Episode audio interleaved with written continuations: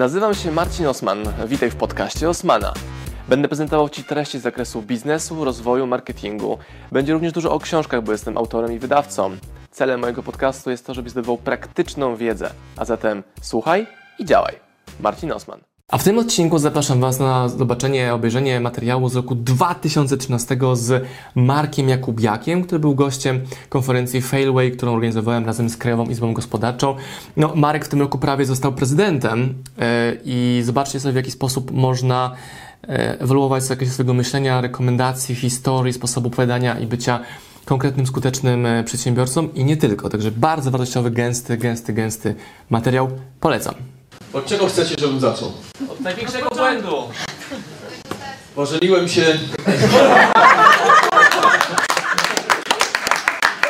Dobrze, ale rozwiodłem się, jest też. e, Proszę Państwa, no, żarty żartami. e, ciężko wejść w temat po tak e, emocjonalnym wystąpieniu. E, szczególnie ta ostatnia myśl, tutaj sporo myślałem na ten temat, te, trafia z tą obfitością. No nie wiem, e, jak to e, wszystko powiązać. Ja w każdym razie całe życie walczę o to, żeby robić to, co chcę robić. Oczywiście e, sami wiecie, że tylko część studentów pracuje zgodnie z własnym wykształceniem. E, Ja, e, jako były żołnierz zawodowy, 15 lat służby zawodowej, e, trafiłem nagle do piwowarstwa, zajmowałem się telewizją kablową w Warszawie. Budowałem jedną z wtedy największych sieci w Polsce, nazywała się Porion. Ci, co mieszkają na stałe w Warszawie, na pewno pamiętają tę nazwę. E, A potem nagle przeszedłem do browaru w Krotoszynie i e, zacząłem uczyć się piwowarstwa. To był rok 96. To był czas akurat po wielkim boomie na piwo. To znaczy tak, wszystkie browary polskie zostały sprzedane i to za takie marne pieniądze, że, e, że dzisiaj to włosy dęba stają. Lech został sprzedany za roczny zysk. W dodatku w ratach. I rzadko kto wie o tym, że te kompanie piwowarskie, te, te, te browary duże zostały sprzedane z grupami małych browarów. To znaczy, że jeżeli sprzedano na przykład taki browar jak Lech, to poszedł browar w Ostrowiu, stary browar w Poznaniu, e, sprzedano takie browary jak Krotoszyn, jak, jak, jak takie, e, takie malutkie browary, ich było e, po 7, po 8 przy grupie, na przykład przy Żywcu było 7. E, I pierwsze, co zrobiły kompanie e, pi- piwowarskie, te europejskie, duże, to zamknęły te wszystkie małe browary, m, optymalizując, optymalizując produkcję w dużych browarach. I faktem jest, że doinwestowali te browary w znaczący sposób. Dość powiedzieć, że one są dzisiaj jednymi z najnowocześniejszych na świecie. E, takie warzelnie jak Warka, jak ciągle powiększający się Lech w Poznaniu, to są naj, najnowocześniejsze browary na świecie. Co z tego wynika? Wynika z tego e, po pierwsze dla piwowarstwa nic dobrego, dlatego że mm, e, matrycowanie piwa, takie określenie w Łodzi nadano tym piwom, e, polega na tym, że w każdym z takich browarów można robić e, to samo piwo i naklejać inne etykiety. Czyli to matrycowanie powoduje, e, powoduje, że e, zwiększa się znacznie mobilność browarów w okresie letnim. W okresie letnim przyrasta produkcja nawet do 80%. W związku z tym browary zatykają się swoimi mocami i nie realizują e, e, zwyczajnie e, popytu. Co, co, co ma ten bardzo zły wpływ na wynik finansowy w ostatniej relacji. Natomiast ja nie o tym. Ja chciałem powiedzieć tylko, że te duże browary mm, kiedyś zainspirowały mnie do myślenia, myślenia o tym, że skoro są duże, to muszą być małe. Małe zostały zamknięte bądź przejęte, bądź e, budowane od podstaw e, przez e, rozlewnie, ale ich było znacząco i jest dalej znacząco za mało. Dzisiaj jak popatrzycie na półkę piwną, no dzisiaj ona już jest bogata, ale jeszcze parę lat temu to raptem był Żywiec, był Tyskie, był Carlsberg i, i do widzenia. I to żadna oferta. Dlatego też te małe browary, e, które w 96 roku Krotoszyn e, poprzez e, dzisiaj jak pana Kołotkę słyszę, jaki on jest mądry, to tak zadaję sobie pytanie, gdzie ten rozum był wtedy, bo to właśnie za jego czasów wymyślano odsetki od niezapłaconych zobowiązań podatkowych w wysokości 60% rocznie. to on zamknął browar Krotoszyn i z tego co wiem, między innymi browar Krotoszyn był powodem, dla którego umorzono praktycznie po upadłości Krotoszyna, umorzono praktycznie wszystkie odsetki karne browarom, bo to już był absurd. 500 tysięcy zaległości podatkowej, odsetki 4,5 miliona. Od małego browaru, który w żaden sposób e, nie mógł e, dogonić ogona. Ja pamiętam, jak my żeśmy płacili te odsetki wariackie. One były co miesiąc jakoś rewaloryzowane, co, co miesiąc inne. E, W każdym razie poszedłem do naczelnika Urzędu Skarbowego, bo dostałem z Ministerstwa Finansów taką oto odpowiedź, że naczelnik lokalny e, może umorzyć wszystko, bo on najlepiej wszystko wie. No to ja poszedłem do tego naczelnika i mówię mu, słuchaj, bo po imieniu żeśmy byli, e, zobacz, tu mam takie pismo, a oni mówią, tak, sobie zwolnić na emeryturę. Marek, e, to wygląda tak. E, mam 7 tysięcy pensji, mam 7 lat do emerytury i tak naprawdę powiem Ci, że mam w dupie tych Twoich 130 osób. Tak mi powiedział prosto w oczy. I ja wtedy bardzo szybko zrozumiałem, na czym to wszystko polega. Browar pójdzie w upadłość, majątek, który wtedy e, oceniano na kilkanaście milionów złotych, zostanie rozszabrowany i tak też się stało. E, przyszedł e, specjalista z Niemiec, wziął 30 milionów kredytów pod te same zabezpieczenia, pod które banki nie chciały mi dać 4 milionów. E, Dostał 30 milionów. Browar zniwelował wszystko, co można było na złom sprzedał i wyjechał do Niemiec, do dzisiaj go znaleźć nie mogą. Załatwiony temat, załatwiony. Nikt nie sprawdził, kim jest, e, czym się zajmuje jego spółka. Żadnego postępowania w tej sprawie nie ma. Po prostu zgroza. Do dzisiaj burmistrz wspomina mm, e, ten czas, kiedy myśleli, że powstanie centrum handlowe na terenie browaru jako coś fajnego. W rezultacie 3 hektary w centrum miasta Krotoszyna stoi puste i nikt nie wie dalej co zrobić, bo własnością jest spółka, z którą nie ma kontaktu. Eee, Wtedy po tej całej upadłości, po, po tym całym takim wewnętrznym wstydzie, bo chcę Wam powiedzieć, że wtedy e, z, sprzedaż w Krotoszynie za mojego panowania wzrosła o 300%. To była dynamika niespotykana w tamtym okresie.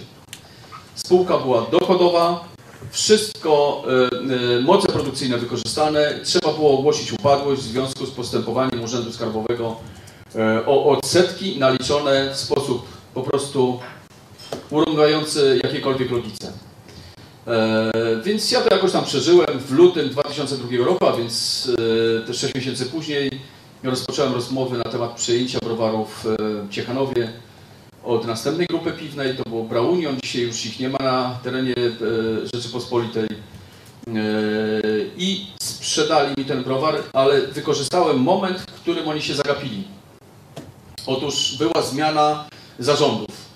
E, I dzisiaj prezes takiej grupy piwnej Vanpura, Vanpur był wiceprezesem spółki, która zarządzała browarami warszawskimi królewskimi. I on ze mną podpisał umowę, list intencyjny i umowę przedwstępną. E, Podpisaliśmy to z datą pewną i jak przyszło Braunion, już nie mogli nic w zasadzie zrobić. Jednakże przez te trzy miesiące wykorzystali jeszcze ten moment e, i ten browar z, e, rozkradli zwyczajnie. Czyli co można było z niego wykręcili. I wtedy przyszła załoga, bardzo pomagała, bo stali na bramie i nie pozwalali wywozić urządzeń.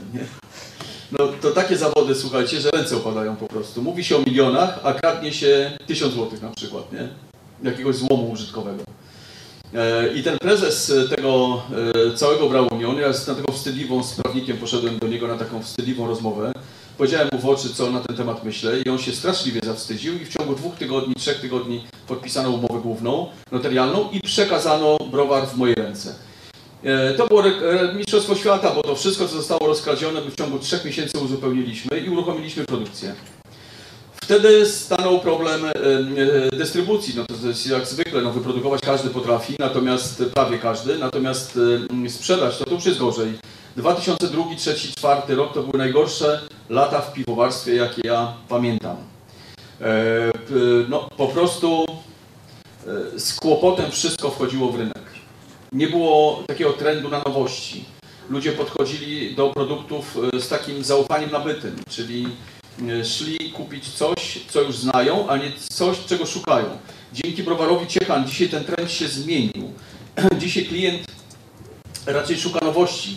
Chcę świat poznawać, świat piwny, bo to też jest taki mały świat. Chcę wszystkie e, style zbudować, tu się przyczynia do tego również strona internetowa Browar Biz, Stowarzyszenie e, Piwowarstwa Domowego, które my bardzo wspieramy. E, I tam te kadry, e, które w okresie powojennym zostały zmarnotrawione, bo piwowarstwo dzisiaj nie ma własnych kadr. E, Duże koncerny budując browary nie myślą o piwowarstwie, tylko o interesie.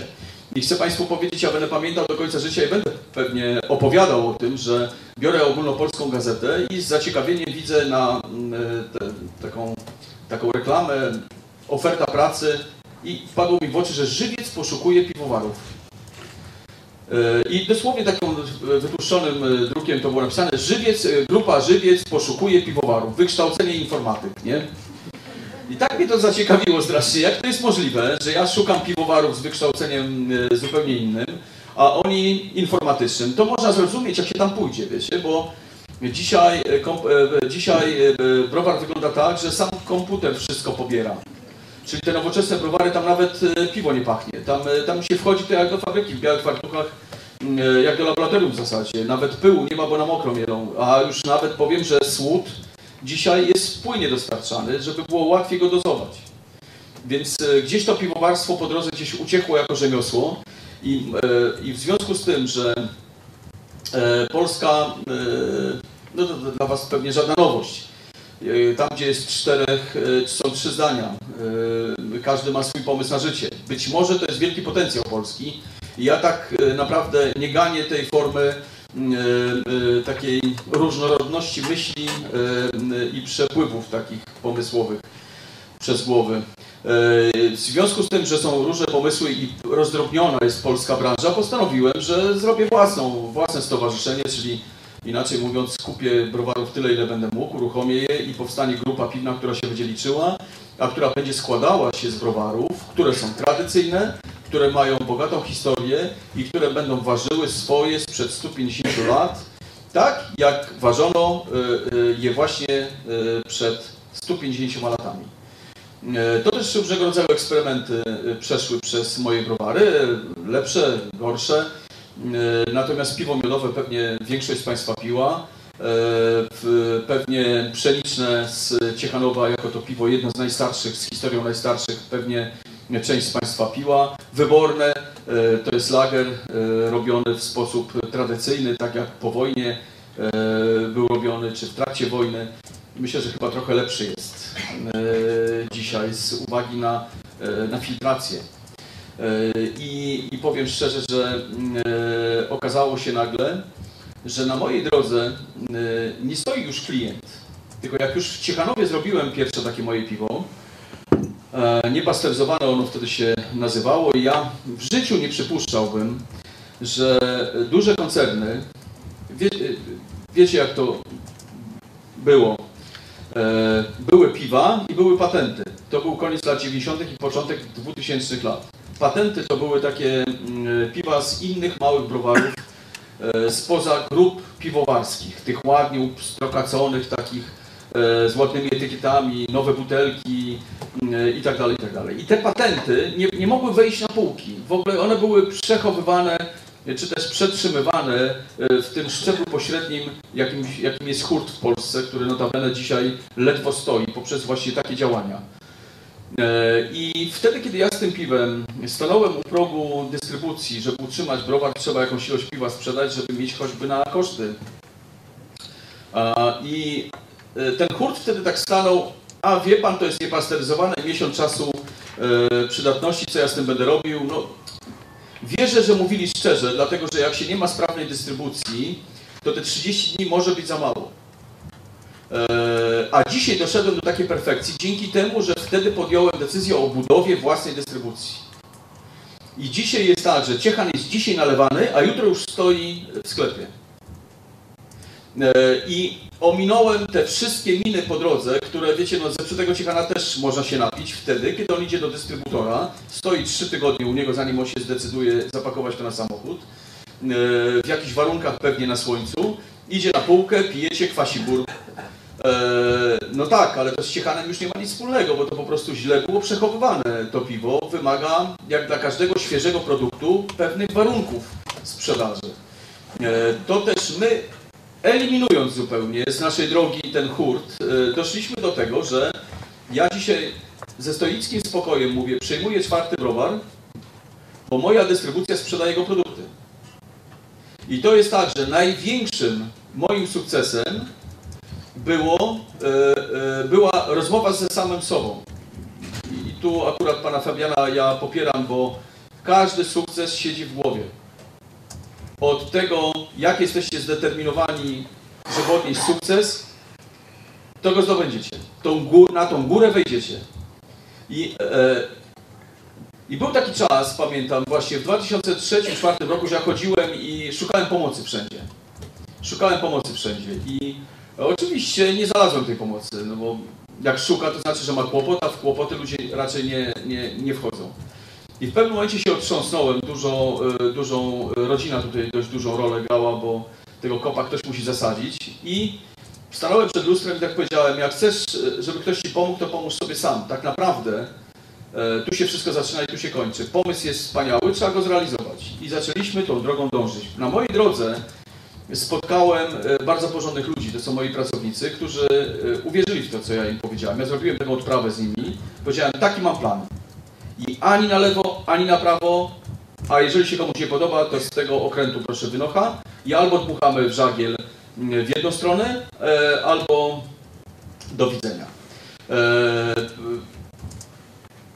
No tak się też zdarzyło, że ja taki autorytet mam, jestem autokratyczny i, i, i tak naprawdę wiadomo, gdzie jest kapitan i kim jest kapitan e, i wtedy łatwiej się pracuje. Takie, tak, takie mam przeświadczenie. I w tych trudnych czasach, to był 90, e, przepraszam, 2007 rok, e, zdobyliśmy wynik taki, że nam piwa zabrakło po prostu. Zwyczajnie nam brakowało systematycznie piwa. Siódmy, ósmy, dziewiąty rok to było do 400% dynamika przyrostu przychodu. Wtedy puls biznesu w gazelach umieścił nas chyba na 30 którejś pozycji E, w, w tym rankingu ogólnopolskim, e, ale tego nie opublikowali, gdyż nie chciałem im 8 tysięcy zapłacić. E, ale fakt jest taki, że dynamika była szalona. Teraz ta dynamika się pomalutku wyrównuje, choć moja grupa ma cały czas trend wzrostowy około 20%, z czego i tak jestem bardzo zadowolony, ponieważ rynek nam się troszkę przytkał. Spowodowane to jest chyba, wydaje się, jednak kryzysem. Spowodowane to jest też tym, że nastała nowa moda użyczania e, browarów e, osobom fizycznym. Nie wiem skąd się to wzięło. Z Ameryki podobno. E, te browary kontraktowe produkują jakieś tam nieduże, ale jednak zapełniają półkę. A te półki w, w, w polskich sklepach są bardzo ograniczone. I dzisiaj, dzisiaj chcę powiedzieć, że pomimo tego E, tego zatkania. Jednak, co by nie powiedzieć, dynamika takiego browaru jak Bojanowo, choć powiem Wam szczerze, że to jest pewnie spowodowane tym, że to jest nowy browar, to e, z miesiąca na miesiąc to jest e, około 100%. Ja tak sądzimy, że on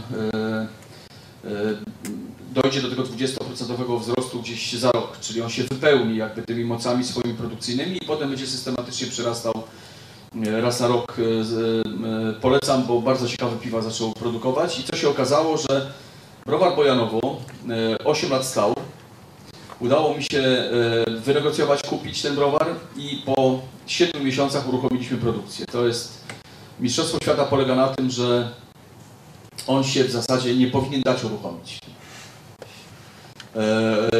8 e, lat jak już stoi, to sami wiecie, jak maszyny stoją 8 lat, to co z tych maszyn już zostało? No postawcie na podwórku samochód i 8 lat niech nie jeździ, prawda?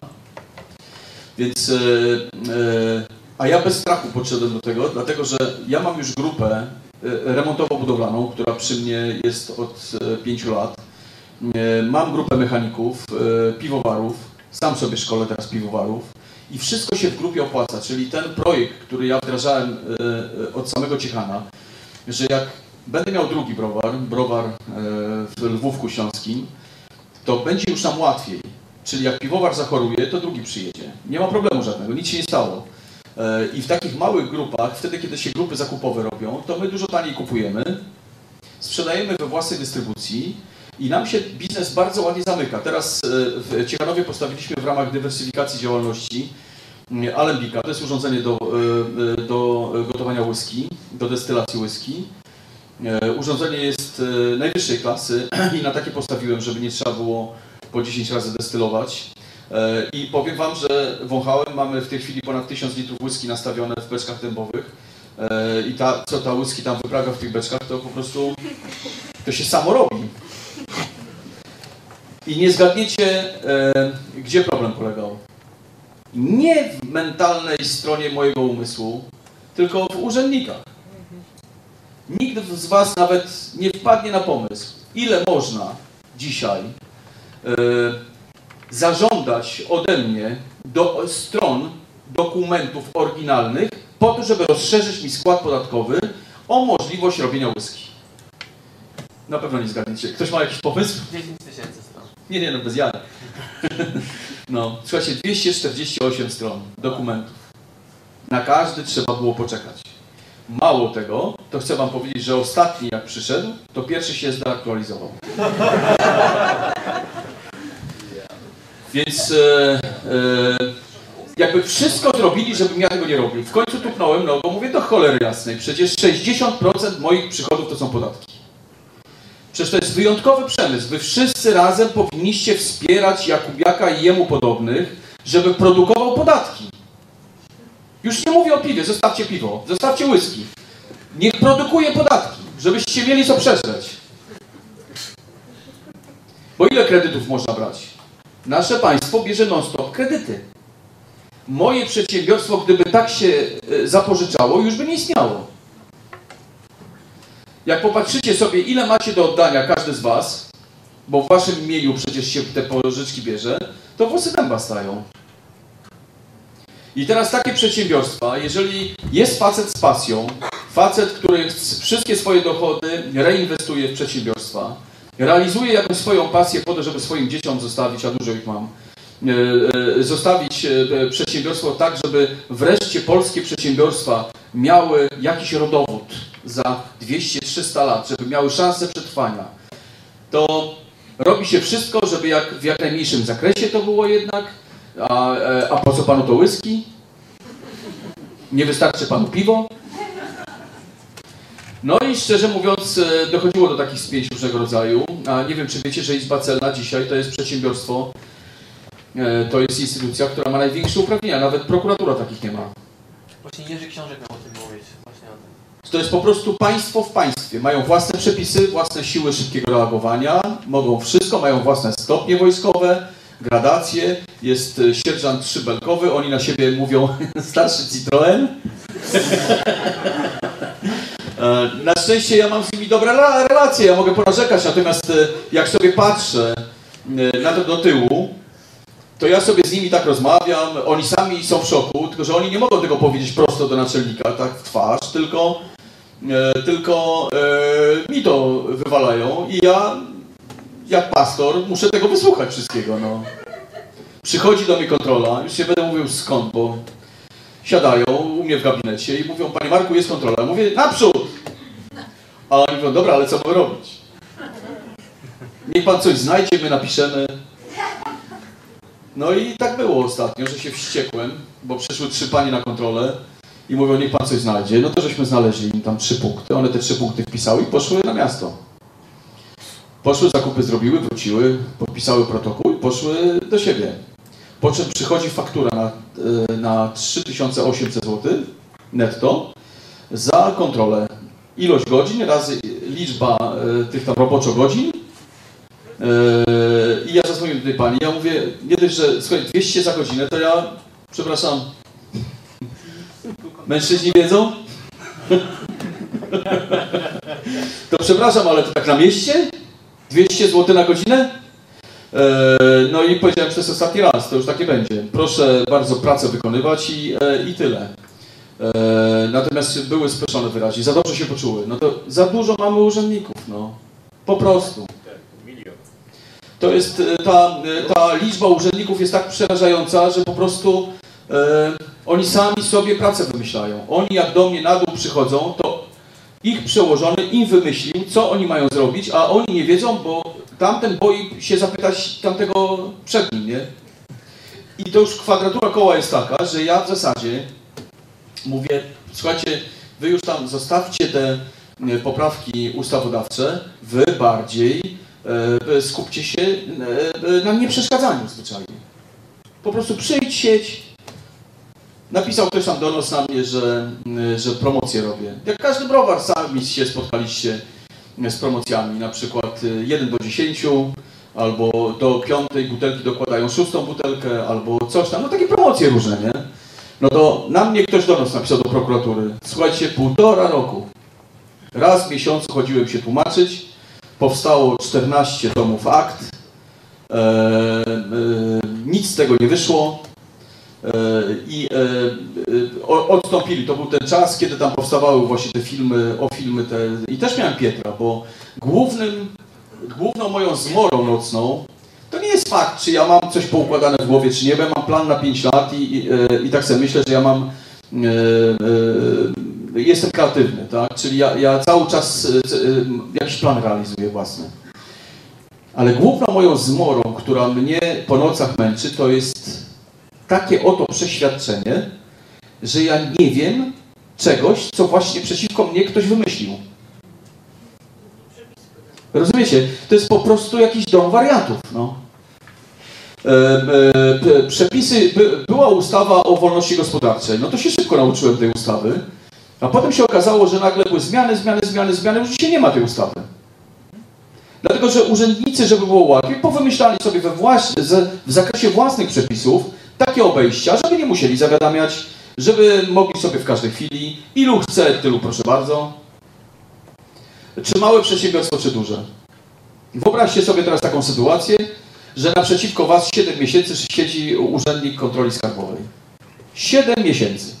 Przy moim biurku. Po 6 miesiącach powiedziałem dość już tego. Słucha Pani moich rozmów telefonicznych, słucha Pani tego, o czym ja mówię, co ja piszę i wypraszam sobie. Proszę iść sobie gdzieś, nie? E, no poczuła się obrażona, no ale ja nie wierzę w to, że to była moja koleżanka. Protokół o tym świadczy wyraźnie że to nie była moja koleżanka. E, natomiast e, to jest takie po prostu chore. Chcecie kontrolować, przyjdźcie skontrolować, idźcie do siebie. A te kontrole kończą się tak, że one są w miejscu podatnika prowadzone, czyli za moim biurkiem praktycznie. I to totalnie paraliżuje pracę. A to był 2008 rok. Mieliśmy co robić wtedy. Ale wszystko to, co ja Wam mówię, to są e, rzeczy do pokonania. Najważniejsze jest w głowie mieć wolę e, przetrwania tego. I ja nie pojadę patosem teraz, słuchajcie, ale ja wierzę święcie w to, że ja coś też dla Polski robię. Że to nie jest tylko tak, że mi są potrzebne pieniądze, bo tak naprawdę jeden browar przynosi parę milionów zysku rocznie. Mój browar, bo reszta inaczej. E, te parę milionów spokojnie by mi mogło wystarczyć na to, żebym sobie żył gdzieś tam w ciepłych krajach, nie musiał się tu szarpać ze wszystkimi o wszystko. Ale wierzę święcie w to, że jak powstają takie przedsiębiorstwa, mogą być przykładem dla innych postępowań gospodarczych, które w przyszłości, e, bo też w to wierzę, że ktoś kiedyś się obudzi i w końcu, no teraz znowu szansa jest, e, nowy minister finansów i zrobi tą rewolucję, że weźmie kodeks Grabskiego sprzed wojny i popatrzy, że cały e, e, polski boom gospodarczy opierał się o książeczkę, e, która jest połową zeszytu i grubości ma 80 stron. I to był kodeks, który wszystko regulował. Dzisiaj nasi niedaleko stąd posłowie chwalą się, że oni już ciężarówkami ustawy tworzą. Ja się pytam po co? Komu to jest potrzebne?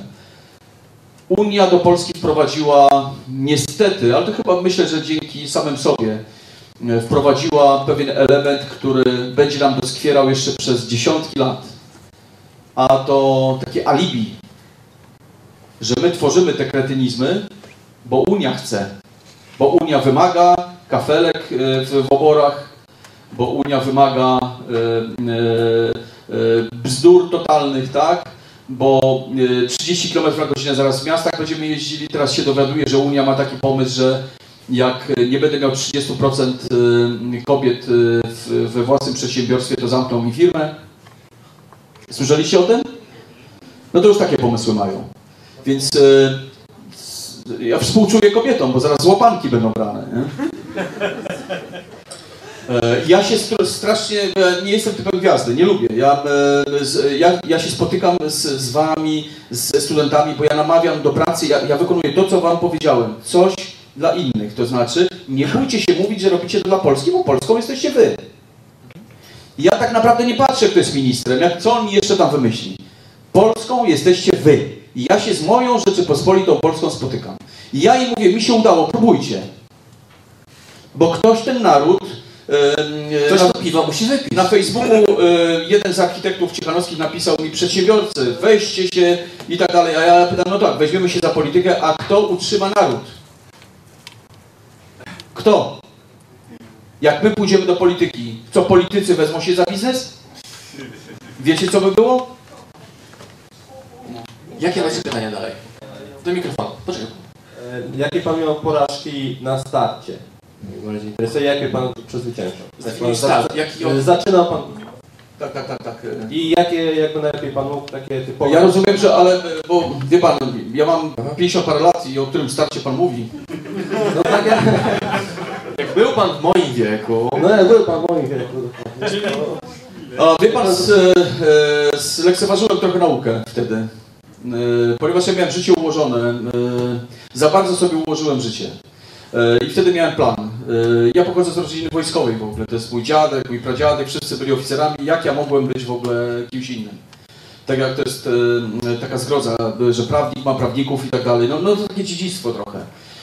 I szczerze mówiąc, ja sobie tak ułożyłem to, że ja sobie pójdę do Dęblina i sobie będę latał skończę oficerską szkołę lotniczą i już. No, tylko tyle, że w trzecim dniu mnie odwalili z powodu sk- skrzywionego kręgosłupa. I tu mi się świat zawalił i on mi i zrobił się kręty nagle. Bo tak to miałem prostą sprawę. I nagle mi się kręty zrobił. I tak myślę, że wtedy powinienem, e, e, powinienem pójść e, e, na wyższą uczelnię tutaj, bo potem jak ja już poszedłem, e, a strasznie latać chciałem, to było dla mnie e, taki cel sam w sobie, w ogóle bez latania, no to będę ja zrobiłem uprawnienia lotnicze i sobie teraz już sobie latam. Natomiast wcześniej nie miałem na to czasu ani możliwości. I poszedłem do szkoły chorążych i miałem latać jako technik pokładowy na śmigłowcu. Tylko tyle, że ten, akurat ten kierunek zlikwidowali. Czyli jakby e, gdzieś ten taki e, kierunek życiowy jest nie do przewidzenia po prostu. Dlatego mówię, no być w odpowiednim miejscu, w odpowiednim czasie to jest podstawa. Po 15 latach zrezygnowałem z wojska, dlatego że w ogóle się nie realizowałem tam. W ogóle. Słucham. A propos wojska, jak duże znaczenie miało to w tym, jak, jak wygląda teraz, tak? To wychowanie, ta dyscyplina wojskowa, ten porządek, który, który układa życie. Chce pan, żebym szczerze powiedział? Tak. Bardzo żałuję, że wojska nie ma dzisiaj. Młodzież e, płci męskiej, e, która przychodzi do mnie do pracy, ma wiele do życzenia i oni tak naprawdę dopiero wojska u mnie w firmie za... E, wcale nie chodzi o to, że ktoś komuś gdzieś się koci, ten starzy, młodzi i tak dalej. Słuchajcie, wojsko młodego człowieka uczyło odporności psychicznej. Młodego człowieka uczy, uczyło porządku. Szedł dzieciak, wracał mężczyzna. Bez względu na to, co byście nie powiedzieli, ja szkoliłem żołnierzy przez 4 lata. 4 lata szkoliłem i, i powiem wam, że ten narybek, który do nas przychodził, szczególnie z gór, nawet czasami czytać nie potrafił. W wojsku nauczyli się czytać i e, czytać i, czy, i w ogóle co to jest mapa, co to za rysunek. Ja byłem wtedy wstrząśnięty, bo ludzie nie, nie widzieli na oczy telefonu. E, I prawdę mówiąc, e, wojsko dla nich wydaje się było czymś bardzo ważnym. Tak jak i zresztą, czy, ilu kierowców wtedy mieliśmy? Dzisiaj jest już ciężko z tym. Więc moim zdaniem wojsko dla mnie w moim życiu mm, e, e, żadnej wypowiedzi Pan nie znajdzie, żebym ja narzekał na to, że, mm, e, że w wojsku straciłem jakiekolwiek lata. Absolutnie nie. Dużo wojsku zawdzięczam. Mamy czas jeszcze na dwa ostatnie pytania.